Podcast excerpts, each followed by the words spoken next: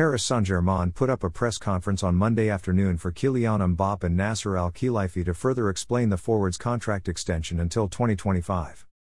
The player repeated multiple times that he didn't want to join Real Madrid because he didn't feel it was the right moment of his life to leave France. I didn't think this was the right time for me to leave the country where I have grown up and where I'm from, he stated.